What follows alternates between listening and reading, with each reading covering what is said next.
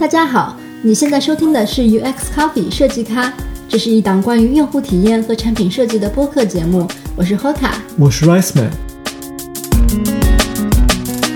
这期节目是我们节目史上第一次同时请到了两位嘉宾，一位是网易游戏的设计总监邵坤，另一位是网易游戏的资深设计师邵腾。虽然他们两个都姓邵，但其实他们没有什么亲戚关系。他们跟我和 Rice Man 两个游戏小白。传授了《终结者二》还有《阴阳师》等等游戏的幕后的故事。这期节目也是我们第一次在国内录制。网易游戏的空调开的有点足，所以可能会有一点背景音，希望大家能够谅解。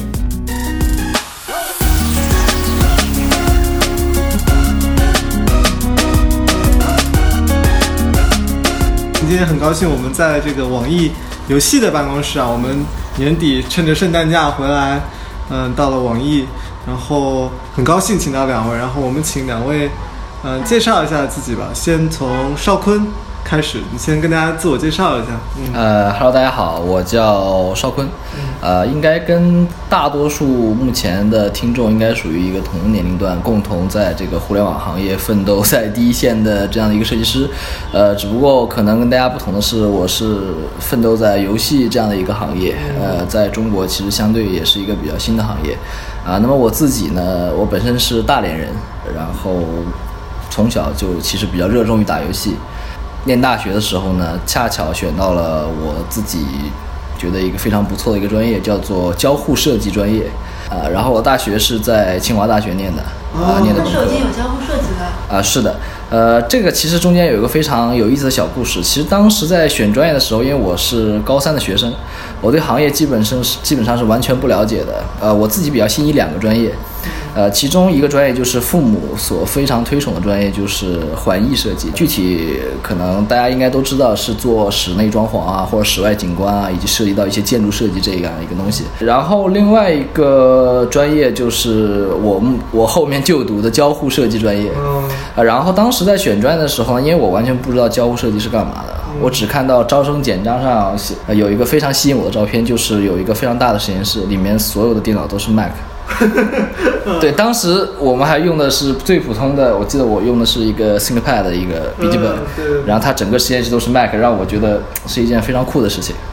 啊，于是呢，但是我还是没有办法去最终决定，所以在填写志愿的时候呢，我扔了一枚硬币。是硬币决定的。对的，呃，因为其实做建筑设计师或者说是环境设计师也是我一个梦想，因为我从小就非常喜欢乐高、积木啊这些东西。所以我扔了一个硬币，扔通过硬币来决来来决定，然后就正好嗯选到了呃交互设计这个专业，因为我觉得也挺不错的，然后我就去投身这个专业，因为当时想如果说实在这个专业不 OK 的话，我还可以转专业嘛。对对对。啊，然后大学就读了四年这个专业，其实大学本科四年对我来讲其实过得是非常快的，啊，以及到后面找工作呢，其实相对我觉得个人还是比较幸运的。因为大学里面除了做作业，然后打球，做一些实习，然后就是打游戏，然后碰巧到大三的时候，正好碰到了网易，啊，因为当时自己玩魔兽世界嘛，嗯，啊，当时觉得哇，魔兽世界这是一个我觉得玩玩过最最好玩的游戏，太伟大了，包括对这个幕后的制作呀，他们怎么设计出来的，以及当时我也是这个专业，它的界面为什么会长成这个样子，其实有非常大的好奇心。碰巧在我大三那年，正好魔兽世界代理权从九成变到网易，然后所以说我对网易的印象是非常好的，因为我觉得国内有这么一家公司能把这个代理权拿到，其实是对国人或者说对这个公司来讲是一件很荣耀的事情，啊，所以说我就其他实习所有的 offer 啊 或者其他机会我全部放弃掉，直接来到网易去进行游戏交互设计的实习。实习大三的时候，呃，对，大三的时候，然后魔兽事件吗？当然不是 啊，我以为是，呃，但最后其实是做的是网易自研的一些产品，然后其实，在去到那那时候应该去到广州，啊，做了两个月，其实做的也是蛮开心的，因为我从来之前的实习从来没有说有专门的导师啊，或者说有什么样的一个设计评价体系啊，去来要求我。去呃的产出也好，或者设计的准则也好，设计的学习也好，都是没有的。但是在这份工作里的话，其实我非常幸运能够把我的专业和这个游戏真正第一次结合起来。因为我在大学里的时候，其实没有接触过游戏界面设计或者游戏交互设计这一块。啊，那是第一次。之后呢，我也其实比较顺利，因为当时可能从事这个行业的人比较少吧，所以我也不知道为什么我就顺利拿到了 offer。对，可能竞争没有现在这么大。嗯，然后毕业之后，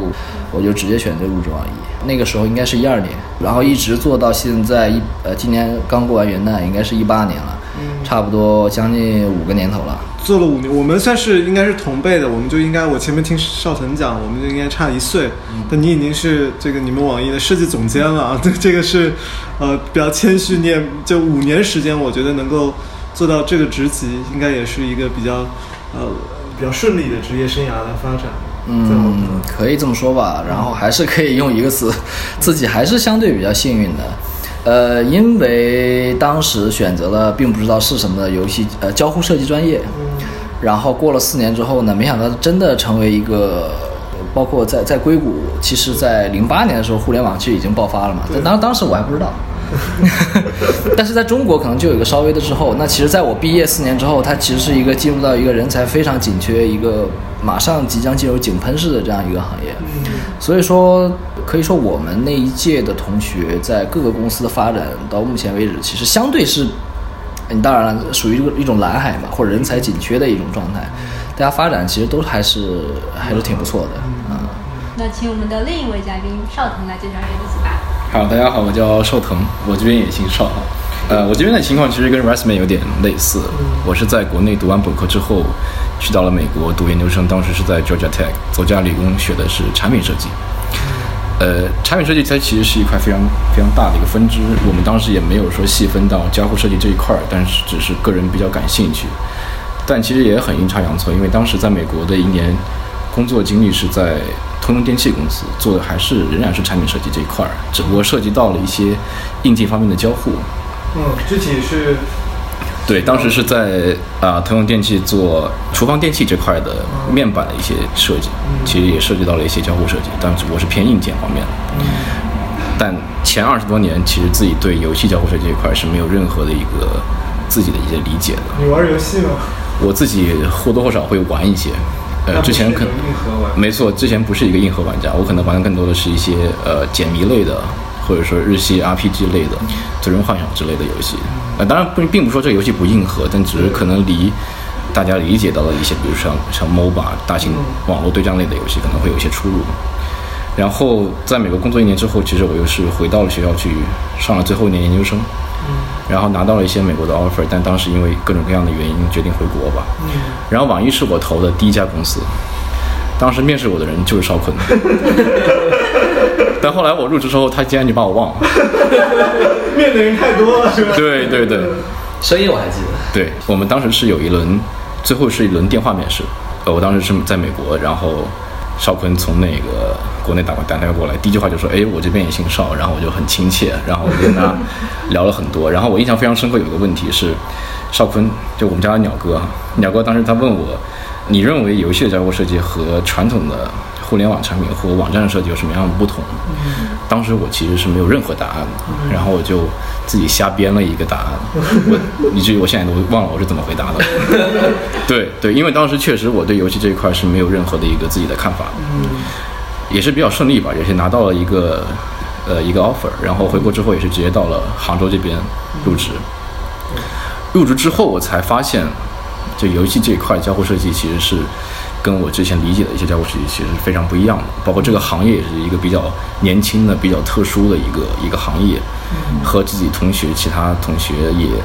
交流过程中也发现，他们在做的一些设计和一些流程、一些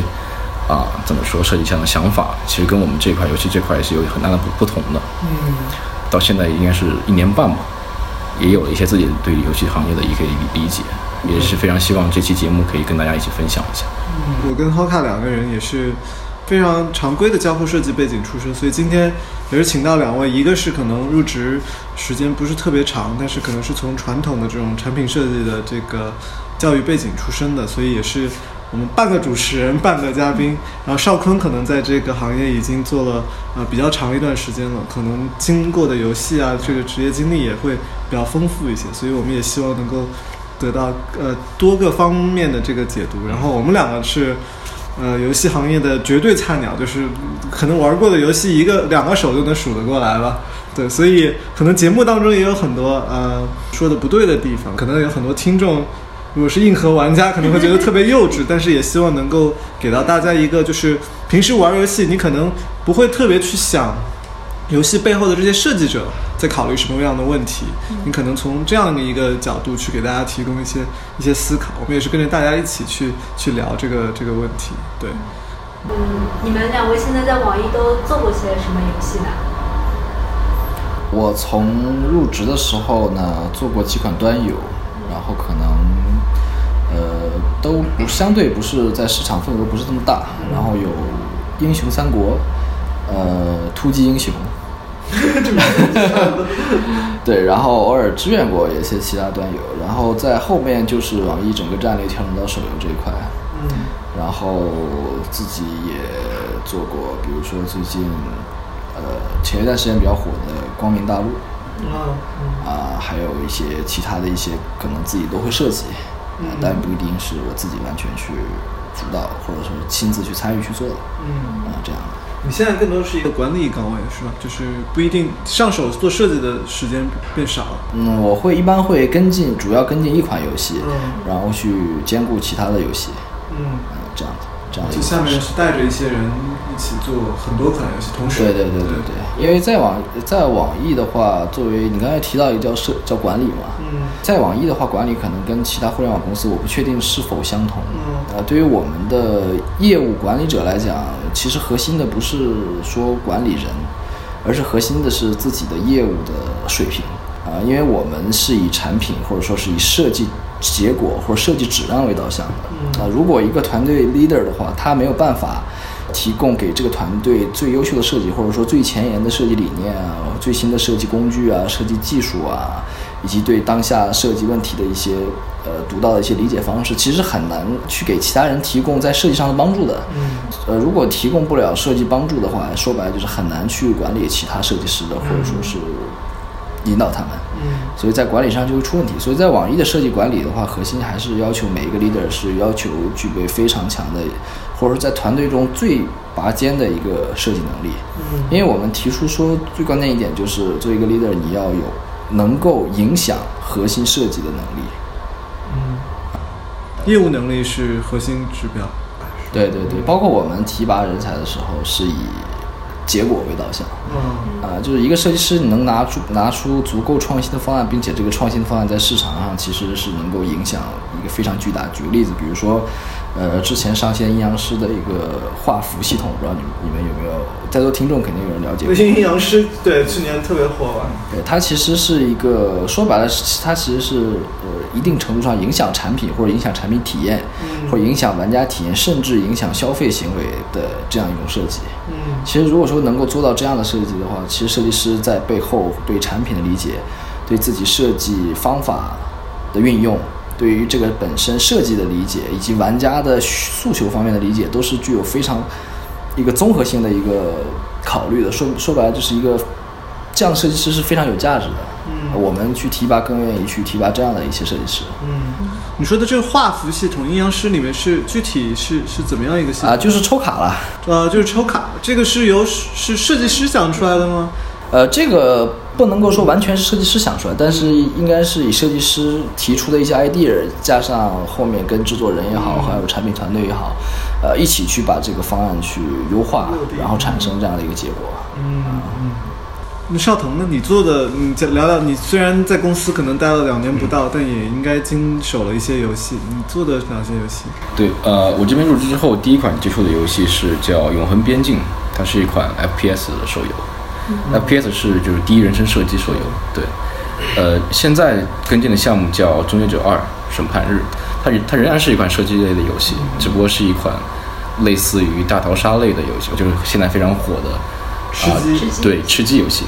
它是一款吃鸡的手游游戏。嗯可以看到我我入职之后，现在一直两款游戏都是跟射击相关的，所以说嗯自己对射击的一些理解，包括一些想法、一些创意的，也一直在围绕的跟射击有关的没错。然后其实我觉得也是非常幸运，因为入职之后就能接触到射击手游。射击手游我认为是一个难度非常大的一个手游品类，嗯在设计方面难度非常大，因为它对那个操作这一块要求其实非常非常多，要要求非常高，并不说非常多啊。因为大家也知道，我们在手机上主要是以触摸屏为作为交互的方式嘛，但触摸屏的前提是我们用两个手指或几个手指去操作的。但射击类的手游其实对操作的那个嗯要求会远远大于其他的，比如说阴阳师之类的卡牌游戏，或者说呃其他类似的那种横版过关的游戏，可能会要求会会更多。所以我也非常幸运能够一入职就能接触这一类的游戏。嗯，讲到 FPS，其实手游也算是这个行业起来也有几年了。就是之前有一段时间，所有的厂商都在从端游向手游这种转型。然后，那像做 FPS 这种游戏，早些年可能在 PC 端啊端游上，大家这这种模式比较固定的，什么用 WASD 去控制你的啊走向，然后用鼠标表示那个你的瞄准、嗯瞄准镜，对吧？那在手游行业成熟了，可能做做个几年以后，会不会也会形成一种固定的模式？就是它的探索空间大吗？还是说，嗯，在交互操作上，随着行就是这个游戏的成熟，这个东西会形成每一家厂商都做成差不多的样子？对，做成差不多，我觉得它是有它的一个必然性和一个合理性的，因为我们目前的在手机上的一些射击游戏，至于说为什么一直是啊类大同小异的这么一款设一种设计，比如说呃左手大拇指控制移动，右手大拇指控制开火或准心之类的，是因为它确实是受限于我们目前手机触摸屏这么一个硬件一个条件，以至于产生这么一个结果，它是有它的合理性和必然性的。如果说我们未来几年如果仍然处于一种以触摸屏来作为主要输入途径的这么一个环境，那么它也并不会有非常大的一个突破。但但是另外一方面，我们可以看到现在很多游戏其实加入了一些新的一些交互方式，比方说我们用陀螺仪去作为一个辅助瞄准，那对吧？我们可能甚至说未来可能会有机会用声控啊或者脸部识别来作为一个输入的手段，但这些都是基于我们硬件上的一个支持。所以说，其实说呃，在手机游戏上，它的交互其实是受限于硬件环境的。但并不是说因为有了硬件条件的限制，我们就不能去做一些创新了。事实上，我们还有很多一些没有被挖掘到的一些可以利用到的一些硬件设备，或者是硬件的一些原原件或者硬交互的方式，这些都是可以值得被挖掘的。嗯但只不过现在有很多厂商，他并不愿意花大量的时间去在这方面去做一些探索，因为大家也知道，游戏行业是一个节奏非常快的行业，就他们认为性价比更高的可能是一些对玩法上的一些完善去探索。但至于说在交互上面的一些探索，他们认为它并不是一个，因为这个这个过程确实非常非常花时间，他认为并不是一个非常大的一个非常高的一个性价比。因为已经有一套成熟的一个交互方案了，他们认为拿来用就没有问题，是安全的。对，可能是有这么一个一个现象，我不知道鸟哥这边有什么看法。其实我的看法或者跟主持人的看法其实是类似的。你刚才说的最后一个结论就是说，呃，在基于同样的设备限制之下，其实大家最后的结果其实是趋同的。其实刚才邵彤说的其实特别对，为什么？呃，会是趋同的，或者说为什么很快进入进？其实我们行业是很快进入趋同。我不确定在 A P P 设计，它是对于一个同样的功能，它会不会进入很快的趋同？嗯，好像没有这么快。但当然，现在我是我们这两天在国内大量的使用国内的 app，然后它可能这个模式在我们之前回出国的时候，四五年前。并没有所有的 app 都是八个那个小圆圈在手屏上、啊对那种，这好像也变成趋同了，但是这个时间确实还挺挺长的。所以说，在国内会，刚才邵腾我觉得说的特别对的一点，就是它会有一个跟国外完全不同的一个特性，就是同一类目下的产品会非常非常多。呃，比如说作为电商，因为它有淘宝、有天猫，然后有严选、有考拉，哎，等等，还有一些其他不知道的，它其实非常非常多。为什么它在这么多的产品下，它首先它要抢时间，它要抢市场，它要求它的产品以非常快速，甚至说非常高质量的这样一种姿态来进入市场。那其实可以看到，本来它有足够或者说三个月的时间去设计它自己的功能的这样一个时间，但是由于这个市场条件的客观限制下，导致这个时间在国外可能你们的公司可能会给你们半年，但是国国内很可能不毫不夸张来讲，一个礼拜你就要搞定这个主界面的一个信息架构或者什么样。这就导致大多数的公司设计师、程序员，甚至是测试的人员，没有办法有足够的时间去重新创造一套更合理的东西，来刺激整个设计市场。因为这个设计市场就是，当我有一个好的东西出现，大家觉得这个东西足够好，能够满足我的产品使用，那我就去迅速的去把你这个东西拿过来，用到我自己的产品上，结合好，迅速上线。其实我认为这个目前其实是对设计来讲，或者产品或者用户来讲，其实并不是一个非常健康的状态。其实我们更希望有另外的公司能够去，比如说 FPS，他们能够在这个领域去花足够多的时间，或者有资源花足够多的时间去提出一套更好的方案。这样我们会在市场上可以看到不同的设计，不同设计不同的优劣，可以促进相互的学习。以至于让用户体验到更出色的一个体验。但是现在中国的市场其实就像我刚才说的那种描述现状，很快进入到一种趋同。我认为这个可能就是市场环境所决定的。我觉得这个可能，你说这一点也要放在中国的这个互联网公司的大环境下去看。刚刚我们吃饭的时候也聊到说，可能网易它其实是本质上是家游戏公司，对吧？嗯游戏的这个利润占到整个公司的可能六成以上。嗯，腾讯大家都觉得它微信呢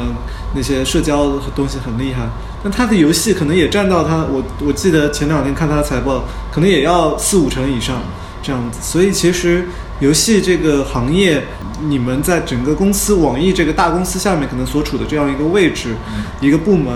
以及对于这个公司可能从商业上来说，它的重要性的存在，大家指望着你们去快速赚钱，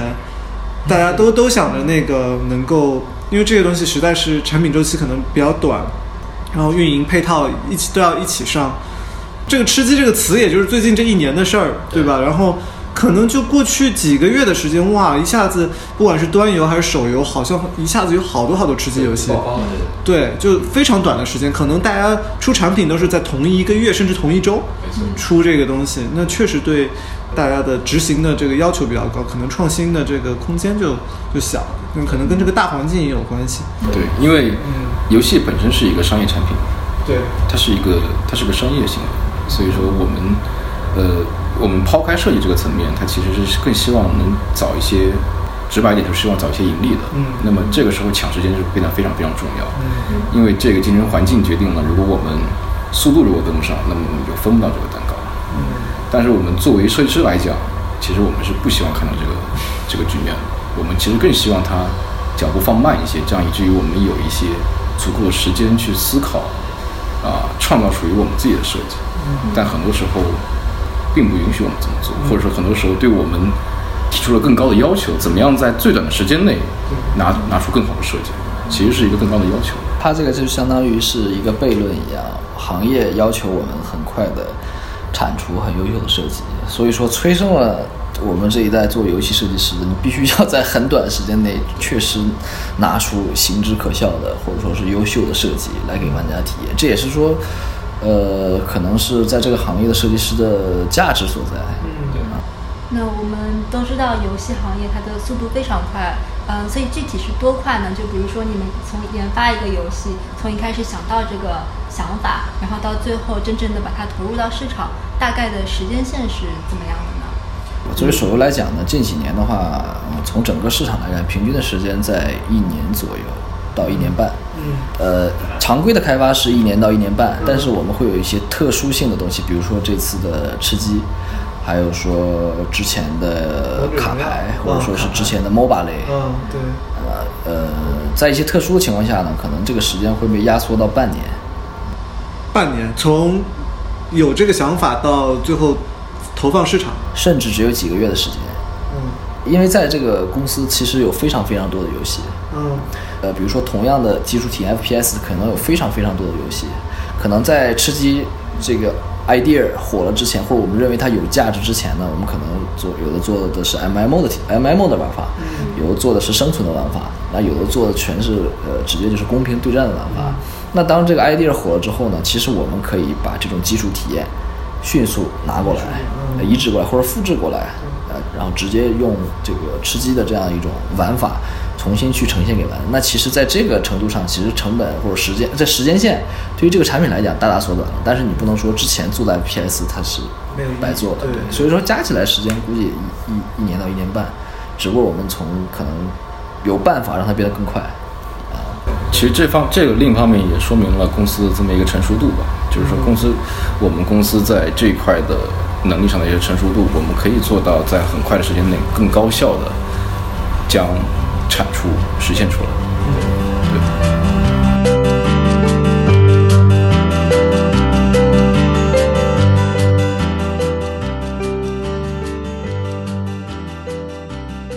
我们可能很多听众都很好奇，说一个游戏的想法到底从哪里来的？可能大家呃说吃鸡这个东西，可能是哎突然一下子火爆了，或者说呃 MMO 或者说类 DOTA 的这种移植到手机上的这种，可能都是阶段性的一个短期的一个一个流行。那这种可能比较好理解，就是哎，大家突然喜欢玩这个了，那他大家去做这个事情。那像别的一些游戏，或者说除了这个，还有什么产生游戏想法的这种渠道呢？其实游戏行业发展到今天啊，刚才回答你一个问题，就是说很多人喜欢玩这个游戏。那喜很多人喜欢玩这个游戏，它涉及到两个问题：是大多数人喜欢玩玩这个游戏，还是说只有一小部分人喜欢玩这个游戏？不能说是只有一小部分人非常喜欢玩这个游戏，这个游戏就是失败的。嗯呃可能是在商业上它可能不一定成功，但是它并不能说它是一个不好的游戏。嗯所以说，嗯大家可以看到，目前市场上为什么会有这么多种类、这么多平台、各种各样的游戏给到玩家？说白了，现在的玩家其实我觉得是非常非常幸福的，比我们那个时候就 幸福太多了。他可以玩到几乎所有类型的游戏。所以说，从这个角度来讲，也可以看到整个行业对于玩法设计这件事，就是你刚才提到 idea 设计这件事情上，如果说你想去完全创造一个之前没有的，其实是非常难的，因为从整个 idea 游戏 idea 的这个角度来讲，它已经是一个红海了。嗯各种游戏类型，各每一个游戏类型的各种设备设设备下的每一种玩法，它几乎都有，几乎都可以找到。那所以像吃鸡也是很早就有有的吗？它吃鸡它其实最早是呃，在 H1Z1，它其实最早已经有很多中国玩家参与了，玩法跟现在基本类似，就是简单直白来讲，就是一堆人在一个城里，然后拿着枪互相杀，杀完之后不够还要互相骂，然后你知道那个游戏里出现一个一种东西叫做红衣军，因为玩游戏的人特中国人特别多在那里面，大家觉得在那个游戏下就像一次世界大战一样，在那个游戏下各种各样的国家人都在里面玩。他玩的不仅仅说我要把你杀死，他玩的更多是我代表我的国家或者我代表我的阵营，呃我要在这个游戏里面我要去建立这样一个集体，要告诉你们主。他们最常打的 China Number One 嘛，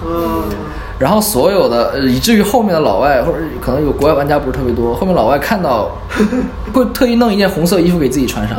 然后看到这个穿红色衣服人呢，他可能不会说他自己的母语英语，他可能会先说一句中中文，但是中文的话就是叉叉叉了，就是就是国骂嘛，呃，先先骂一句，就是不是说我们见面哎 hello 你好，先骂一句，就代表你是中国人，对，所以最开始他是从这么一个游戏的一个雏形演变而来，一直到后面有成熟的 H 一 H 一 Z 一啊，后面有绝地求生、大逃杀。但是 H 呃绝地求生这个制作人也是之前做 H 一 Z 一的制作人，啊，对然后他们花了大概两年时间把这个游戏玩法打磨运营到现在怎么大概两千多万的一个一个程度，以至于我们说看到了这个东西的它的一个价值 idea，其实希望在这个玩法上。能够有更多的人去体验这种玩法，然后决定把它去往，因为手游嘛，它是其实是一种更平民化的一种设备，是希望大家都去接触这个玩法，决定去把它转嫁到这个手游上去开发这样一款同样玩法的这样一款或者类似玩法这样一款产品。对，嗯那像阴阳师这种游戏呢？啊、其实是有的，其实是有有一款游戏叫《魔灵召唤》对，的卡牌游戏，只不过说阴阳师在它的品质、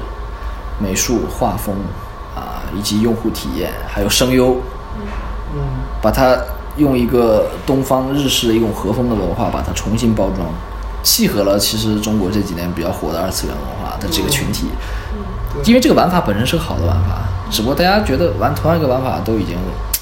玩的很很无聊了，以至于出来一个非常新的一个题材来然后包装这个玩法，然后又重新引爆了这个这个市场。我们怎么看待这个事情呢？就是说，呃，可能他们两个是一个相同的相同的玩法，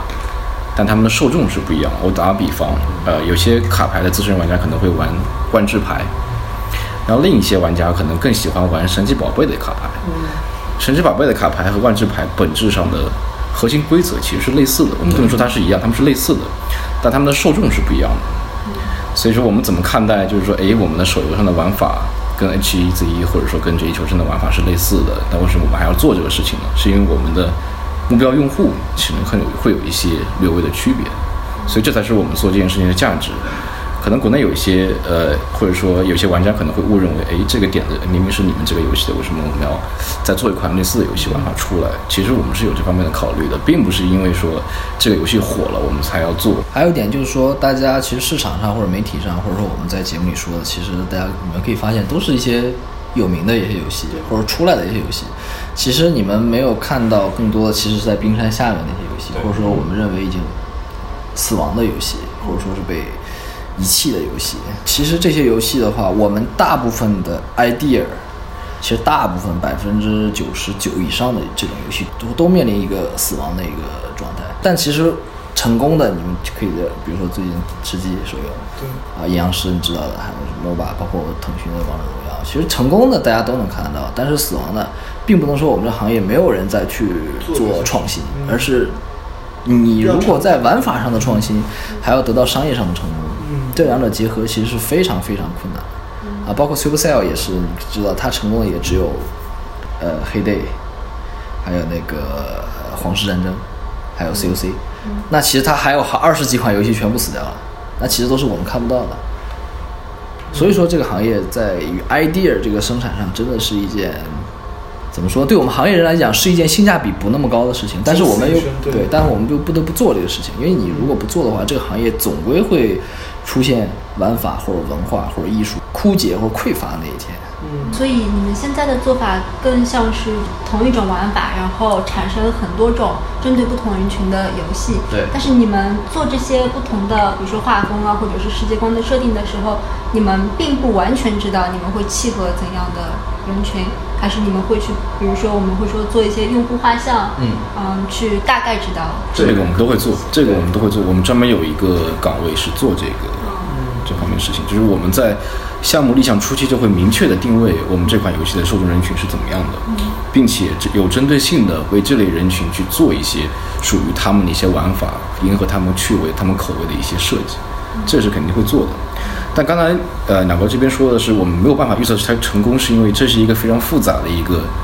一个商业环境，所以我们并不能预测，即使我们做好了每一步，我们仍然没有办法百分之百预测它会成功，是这么一个事情。你们这个用户画像会细到什么程度？说就比较粗的分这个年龄段，还是说分到职业，甚至是城市的这个一线、二线城市这种？这个我们在公司有一个叫优异的部门，那用户研究的这么一个岗位是专门做这个的。他们其实是细到你无法想象的这么一个程度。他们不光是在性别、年龄、收入、阶层、地理位置，甚至在他们口味的下面还能细分很多程度。比方说，我们二次元，我们理解的二次元可能是一类群体，但在他们的眼里，二次元可能还分 A、B、C、D、E、F、G 各种各样的。在 A 的这个类别下，可能它仍然可以被细分为 A 一、A 二、A 三这么一个这么一个类型。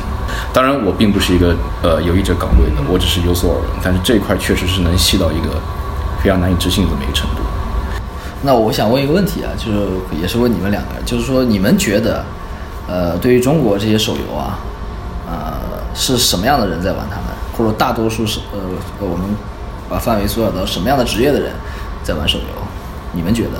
我平时因为我们是呃生呃就是这次回来在上海嘛，然后看到在地铁上很多人上班的时候玩一盘游戏，可能五到十分钟，感觉这种上班的族群白领可能平时工作压力大，通勤或者晚上睡觉前会玩一盘这种游戏，这个可能在我看来白领应该是这个，但我我也看到一些相关报道说，可能在二三四线城市的一些工厂里面的员工，可能平时做完工也会玩很多这样的游戏。所以说，我们需要真的去很清楚的了解是谁在玩我们游戏，他们有多少人，他们是怎样理呃知道我们游戏，他们怎样体验我们游戏，他人怎样传播我们游戏的。嗯，呃如果我们不去知道这些东西的话，我们其实就是在做闭门造车嘛，相当于。你怎么去了解呢？作为一个在身在这个网易阿里大科技园区，一个非常应该说是呃封闭的这样一个环境的时候，你们怎么去了解你们为之设计的这群人，他整天在想什么，需要什么？我觉得这是我们细分职业的一个优势吧。我们这边有一个用户研究的这么一个岗位，那你们会去呃，他们会源源不断的给我们呈现这么一个结果或一份报告、一些数据，他们会指导我们去做，或者说是让我们知会这些数据。然后另外从设计的角度来讲，我觉得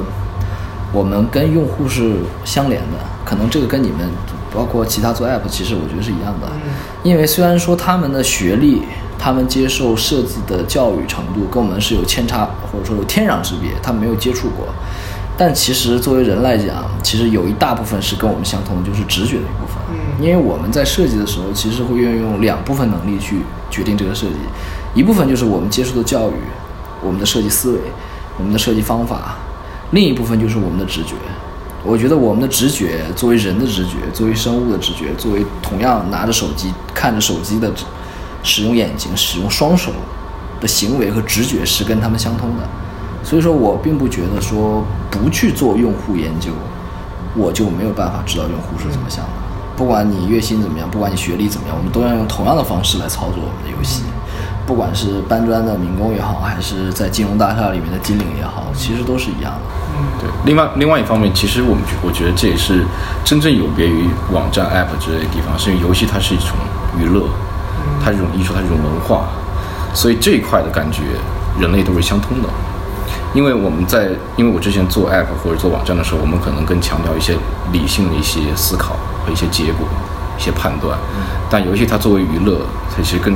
更考验一个设计师的一个直觉，我个人是这么认为的。还有就是从另一个角度来，你刚才这角度是跨行业的角度。那作为同样设计行业的话，其实我个人有个想法，就是，呃，其实作为我自己来讲，其实，在刚入设计这一行的时候，我回想我自己，其实我大多数不是靠的设计方法或者设计理论来做设计的，我大多数的时候是靠我的设计直觉，或者说我作为一个个体用户的一个直觉来做设计的。然后只不过是随着我的经验增多，我的项目数量变多，啊、我的总结的内容、总结的东西变多，我会用到越来越多的方法、越来越多的技术、越来越多的技巧来去驾驭我这个设计。然后，另外，我觉得做到行业后期的话，可能很多方法、很多技术并不会革新的那么快，嗯，或者说是偏趋向于一种稳定和成熟。在这种时候，我认为设计师的个人的生活、个人对个人的观点、个人的情感、个人的思想，我觉得是比技术和方法要更重要的。你应该带给用户是什么样的情感？你让他在使用你产品的时候要感受到什么？我认为在后期的话，直觉可能是一件额外重要的事情。所以说我我一直希望是我能够真的去自己的生活也好，自己的什么也好，去去更加了解一些这种东西，而不是说一味的在技术方面去钻研。因为毕竟设计师，我认为可能价值可能会可能是在这儿。嗯，我觉得直觉可能也是来源于你的这种同理心，对吧？你去感受这个你的生活，或者去感受你所设计的这个对象。嗯，可能在方法上，我们说是用户研究啊，通过各种研研究方法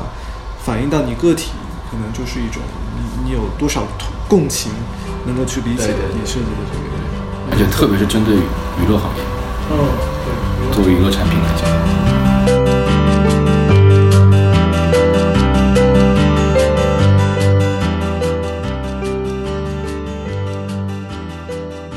我们刚刚聊到是说游戏的 idea 的这个产生的过程，嗯、我们对这个游戏的整个的诞生过程也非常呃感兴趣啊，就是 idea 可能是最一开始的，那这个游戏从 idea 产生到后面生产，一直到最后面向市场。大概这个整个一个过程是什么样的，以及各个职能部门是分别在什么样什么阶段介入到这个诞生过程当中的，能不能给我们介绍一下？嗯，行，从一句话概括的话，整个游戏诞生过程其实就是一个测试的过程。测试其实就是对于一个 idea 的不断的验证、反复的论证，然后以及到最后觉得论证这个成果我们觉得符合我们预期，然后才会把它们推上线。然后具体来讲的话，一个游戏分为一个阿尔法阶段，呃，应该是先是一个 demo 阶段。嗯啊，我们就像你刚才说的，我们拿着一个想法，然后做出一个非常非常精简的一个只有核心体验。比如举个例子，核心体验是，比如说 FPS，核心体验是什么？就是几个人打来打去。我们会只做这几个人打来打去，把这一个 demo 做的有趣，并且能够表达出说我们想要的想法。然后这个称之为 demo。如果觉得这个 demo 已经能够达到这个目的之后，我们会进行一个立项，然后会进入到一个 alpha 的一个开发阶段。就是说，我们大概还会花三个月左右的时间，会把这个游戏完善。比如说，呃，核心体验去把它更完善，然后加入一些系统啊，比如说登录游戏啊，比如说游戏里面的一些好友系统啊，啊，比如游戏里面一些聊天系统啊，是一些背包系统啊、商城系统啊。这些在 demo 里都不会有。demo 里都不会有。然后阿尔法阶段之后呢，把这些系统加入加入进去之后呢，会进行一次测试，然后进入到一个 beta 的一个阶段。啊，如果觉得阿尔法这个版本 OK 的话，我们会继续开发，然后加入更多更多的一些玩法系统，比如说呃养成系统，比如说你的枪支、你的装备需不需要去强化，嗯呃然后交易系统，你怎样去与玩家、其他玩家进行一些情感上的联系、经济上的一些联系。这个阶段其实大概也会持续到一个三到四个月时间，其实这已经大概十个月左右时间已经过去了。这个阶段之后就去可能会第一次拿到玩家的层面去进行测试，比如说会找大概很小规模几百人，一二一两百人。去真正的去体验这个游戏，去验证你的社交系统，看看玩家在你这个游戏生态下面是反响怎么样，觉得核心体验好不好玩啊，社交顺不顺畅啊，交易系统能不能达到他们预期啊？当这个目标达成之后呢，会继续投入开发，结合到玩家给出的一些反馈，比如说之前哪些系统觉得多余了，没有必要了，或者哪些系统做的不够好，或者哪些系统可以更完善，玩家更喜欢，去把它去优化，或者是深度去开发。然后这个时候呢，可能会进行一次再次去相当于第二次的玩家测试，然后去验证之前玩家的想要的，以及我们开发组想要给玩家的这两个这两个点如何去平衡。当这两点我们觉得做的还不错的时候，包括数据啊、玩家一些留存啊、呃玩家的一些传播啊，这些数据还 OK 的时候，我们可能就会进入到游戏的后期开发。啊，相当于是把所有东西再去做一个整合，包括在这个阶段是需要我们极大的去提升呃用户体验、画质以及机器的优化。当这部分做的差不多之后，我们可能会去找玩家进行一些付费测试，因为毕竟它是一个商业产品，我们要看看这个游戏不仅好玩，在商业上的表现怎么样，有多少人愿意去花钱，他们花一块钱还是愿意花一百块钱，甚至愿意花几万块钱，在测试里面都有。然后经过付费测试之后，如果 OK 的话，可能就是前期的一些推广工作，包括这个游戏是不是有 IP 也好，或这个游戏的市场的噱头也好，其实就要开始做一些市场营销方面的工作准备了。这个准备加上这个开发，最后我们会选定一个比较好的时间点。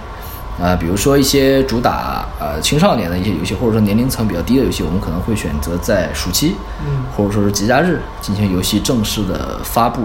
然后这个时候也会有大量的公司可能会投入很多的推广、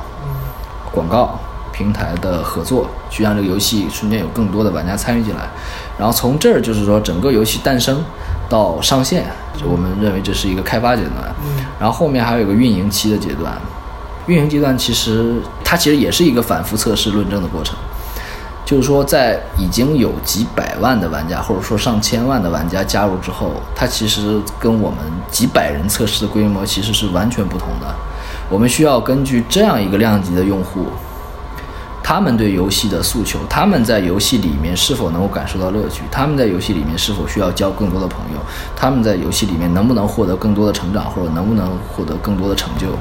去在这样一个量级下继续为他们去做设计、做开发，因为游戏它毕竟它是一个消耗品，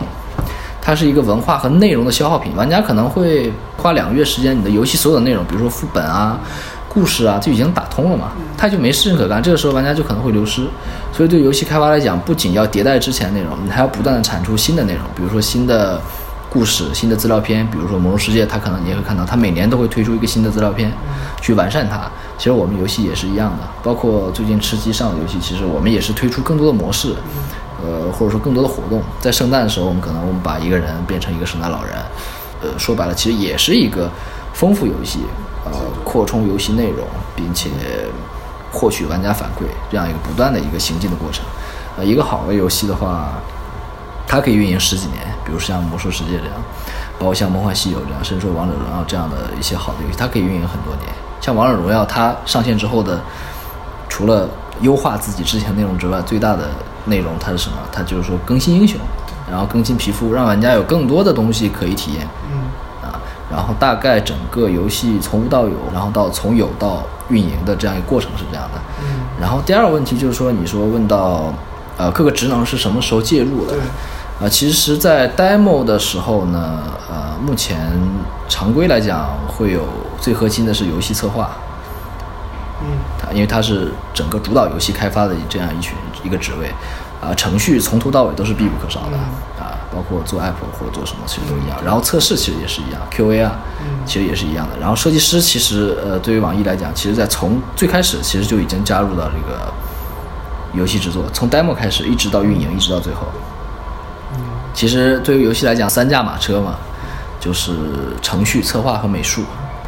策划就相当于我们传统意义上来讲的产品经理的这种岗位。对，它是一群人组成的。然后对于用户体验的话，它其实是从一个纵向的维度去一直一直保证它的一个各个层面的一种体验。嗯然后里面包括设计，包括交互，包括视觉，然后包括用户的反馈啊，然后用户像你说的用户画像是怎么来的，他需要得到什么东西，我们未来怎么满足他，整个这部分研究都是一直去关注这个点。所以说，从游戏开始到游戏最后，它其实是一个非常多人参与、非常庞大一个组织。当然，这中间消耗的成本其实也是蛮大的。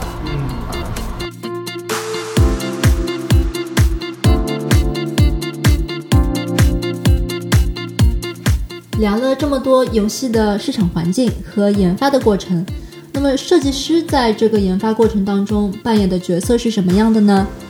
游戏的可用性又是怎么衡量的？在这两位设计师的眼里，什么样的游戏才算是好的游戏？下期节目里，我们会继续跟邵坤和邵腾探讨这些问题。如果你喜欢我们的节目，我们推荐你使用泛用型播客客户端订阅收听。如果你是苹果用户，你可以使用系统自带的一个紫色图标，名叫播客的应用。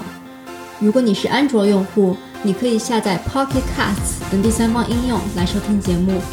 只要你在这些客户端中搜索 UX Coffee，就能找到我们。节目播出以后，我们也会在微信公众号上发出节目的文字整理版本。我们的微信公众号也是 UX Coffee，U X C O F F E E。好的，本期节目就到这里，我们下期见。